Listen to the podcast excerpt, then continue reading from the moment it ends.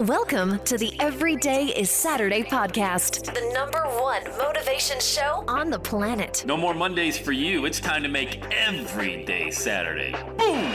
This is the podcast where we help you to accept who you are, not where you are. On the roller coaster of life, you know we only sit in the front seat champion, so make sure you are fastened in tight. Let's go! Tired of feeling run down all the time during the week? We can help you make every day feel like it's a Saturday. Let's go, pack your bags. It's time to leave Averageville. Introducing the man who thinks abnormal stands for above normal. When you're on fire, people will travel from miles around to watch you burn, baby. We are fired up. The host of the Everyday is Saturday show, Sam Crowley. Hello, my friends. Welcome back to the Everyday Saturday podcast. Great to have you here on the number one motivational, inspirational, empowering, entrepreneurial, and let's just get after it type of podcast. All right, let's go, let's go, let's go.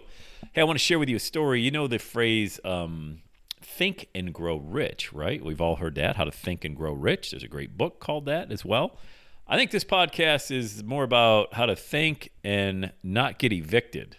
So, got a story I would love to share with you about when you really need to find money or you really need to find a solution, you'll find a way to do it when you get into that fight or flight mode. So, I'll take you back to when your boy was living in Buffalo, New York in 1990. Very young lad at the time. I was 21 years old. It was May of that year, soon to be 22 and I was living in a apartment. There was a duplex. There was a lower part of the building and an upper part of this house. It was a house. So lower was the landlord. Her name was Erna. She was about 80 years old, maybe 70, but she seemed like 100 to me because I was 21. And then I lived above with two girls, strictly platonic.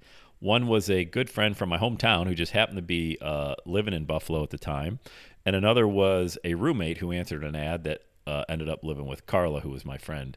Carla actually rescued me from uh, a couch. I was couch surfing on some guy's uh, in some guy's apartment for about a week or two. I had no place to live. I was literally homeless in Buffalo, so that's a whole other story. Anyway, ended up living with these two girls. It was a great time. Actually, I was bartending at the time. I just started bartending. And so I would I would venture to say I had in my checking account, I didn't have a savings. In my checking, I'd say I had a good $45 for emergencies at that time. So that kind of gives you an idea. My rent was 133. That was my share of $400 a month. So I had to come up with one hundred three one hundred thirty three dollars for rent in May of 1990, and I had nothing. I had $40. So I had just started selling these things. It was my first foray into the network marketing industry, and they were water filters. So I went to that, you know, go to a hotel room, get excited, get into network marketing, and you're going to be a multimillionaire. Now, I happen to like network marketing. I got a lot of friends that are in it. I think it works. I think the, what gives it a really bad name is the people that say what I just said. Hey, you're going to get in and make a million dollars and you'll never work again. And you know how that goes. You know, 99% of the people don't do anything with it. So it ends up giving it a bad name. Maybe you had a bad experience with it. The likelihood is you probably had a bad experience with a person who promoted it in a bad way. Anyway, I had these six water filters that um, I don't even know why I got into this. Well, I know why, because I was always about freedom. I was always, uh, just like now at 55 years old, man, I'll try anything. I am the crash test dummy of risk. I'll try anything twice. So I had these six water filters that they gave me when I had paid for my enrollment into this program.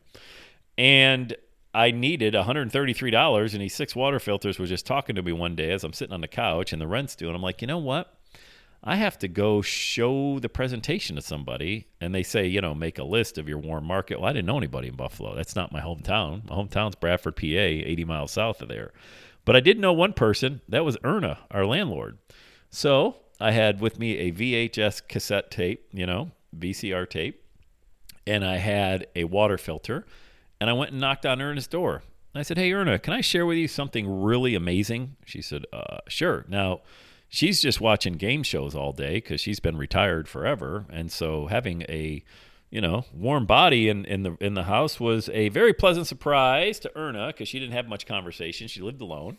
So I popped the old VHS tape in and we watched a 20 minute video about water. and it was how water was going down these streams and these babbling brooks and how clean it was and then you know you could drink that same type of clean. I, I remember looking over Erna about ten minutes in, and I, I had to think I was trying to like put one of those little message bubbles that you see in a cartoon above the head. That I wonder what she's thinking. And my thought was she's probably like, "What in the hell am I doing on a weekday in my living room watching a 20 minute video about water on my television?" And who is this guy again that just started living upstairs? So I was like, "Isn't that amazing, Erna? Wow, look at that water! Look at how clean that is." She's like, "Oh yeah, yeah." She was half deaf too, so she, like, she was just nodding her head that, "Yeah, yeah, sure, yep, yep, sounds good." And then I said, "Hey, can I test your water, Erna?" She's like, "Sure." So they gave us an Allen wrench. God, I can't believe I did this. They gave us an Allen wrench kit to take a water faucet apart, put this adapter on that we would sell, this water filter. So the water goes from the faucet into the filter and then out the spout of the actual filter, hooks onto the faucet of the sink. So I'm taking apart her faucet, which I had no business doing. I couldn't change a light bulb, still can't. I wouldn't even do this in my own home now. So thank God I got it to work.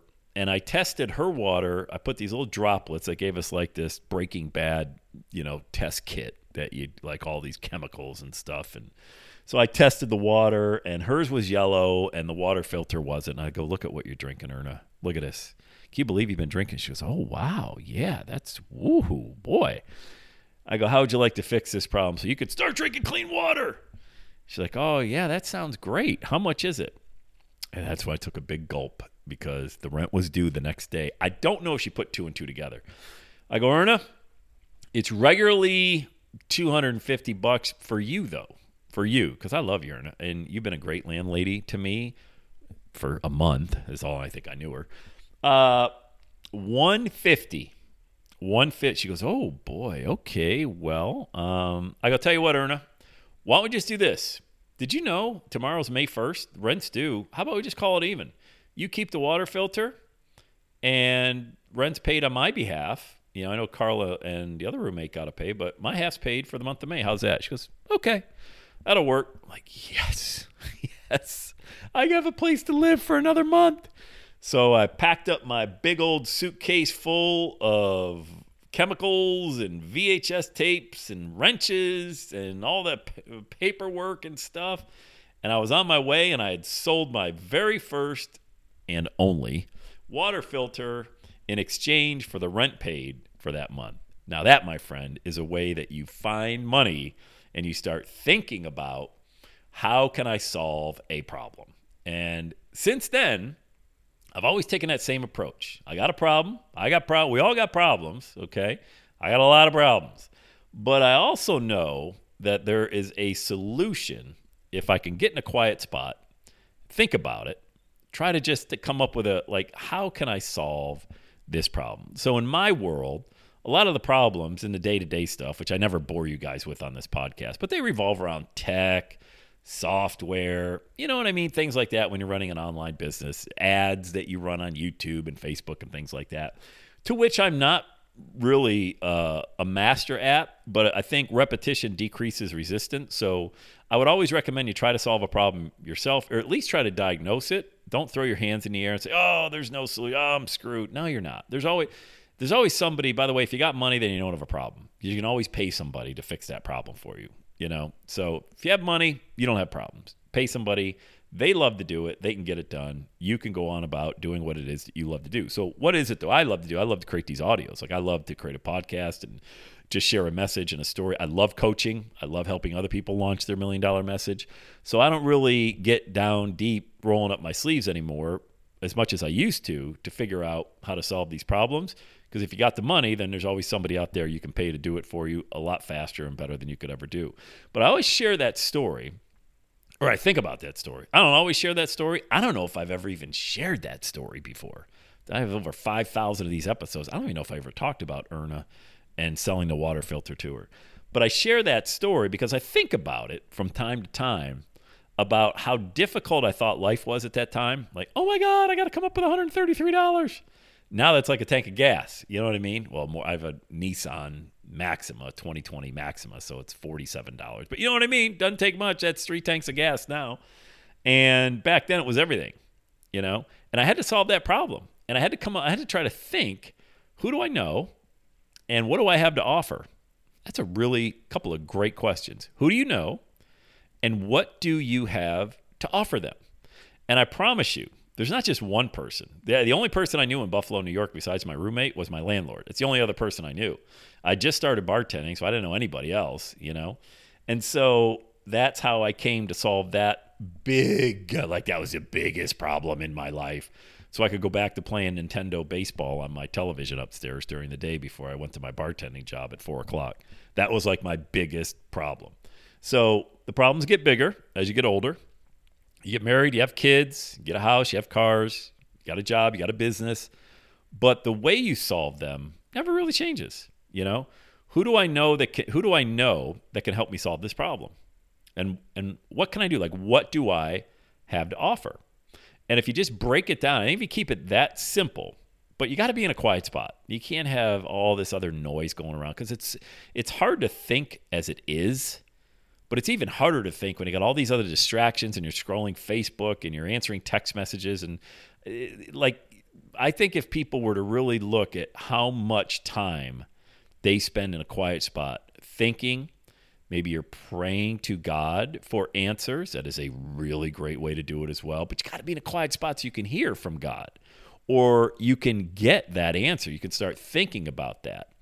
And you'll figure out here's the other awesome thing. Five years from now, geez, I wish I had those problems. Isn't that what we always say? God, I wish I had that problem. Seems so big at the time compared to what I got going on now. Eh, not so much. But the way you go about solving it, I don't think it ever changes. So I wanted to share that story with you in hopes that it caught you at a time in your life and you're thinking, man, I got to figure something out. Well, break it down. Who do you know? What do you have to offer? Get resourceful. It's not that we don't have the resources available to us, it's that we're not resourceful enough to think about how to solve a problem that after it's done and behind you, you're like, damn, that was simple. That was, I blew that up. I lost sleep over it. I got all this anxiety. It was pretty simple to solve. I just had to come up with the answers to those simple two questions. All right. All right, boys and girls, thanks for listening to the show. Hey, if you haven't left a uh, rating on iTunes, would you do that for me? Would you go to Apple iTunes, smash that five star rating? Really does help amazing people like you find the show. I would appreciate it. I read every review. Thank you to everyone that leaves them. Uh, it's why I do what I do, man. It's why this stuff is just in me to share with you. All right, let's do it, gang. Say it with me now. Have the best day ever. And that's a wrap. Another Everyday Saturday podcast in the books. Thanks so much for listening. Would you do your boy a favor? Would you get on iTunes or wherever you listen to the Everyday Saturday podcast and leave a rating for the show? It helps amazing people like you find the show faster. And that's what I'm looking for amazing people like you. Hey, I'm always hanging out on the interwebs. You can check me out on Instagram at Every Day is Saturday. Let me know you're listening to the show. Love, love, love, love hearing from fans of the Everyday Saturday podcast. And one last thing when you're ready to launch, get on my calendar, go to launchwithsam.com. You and I are going to work together to set rocket fuel to your dream. Are you ready? Let's do it. I'll see you on the next Every Day is Saturday podcast.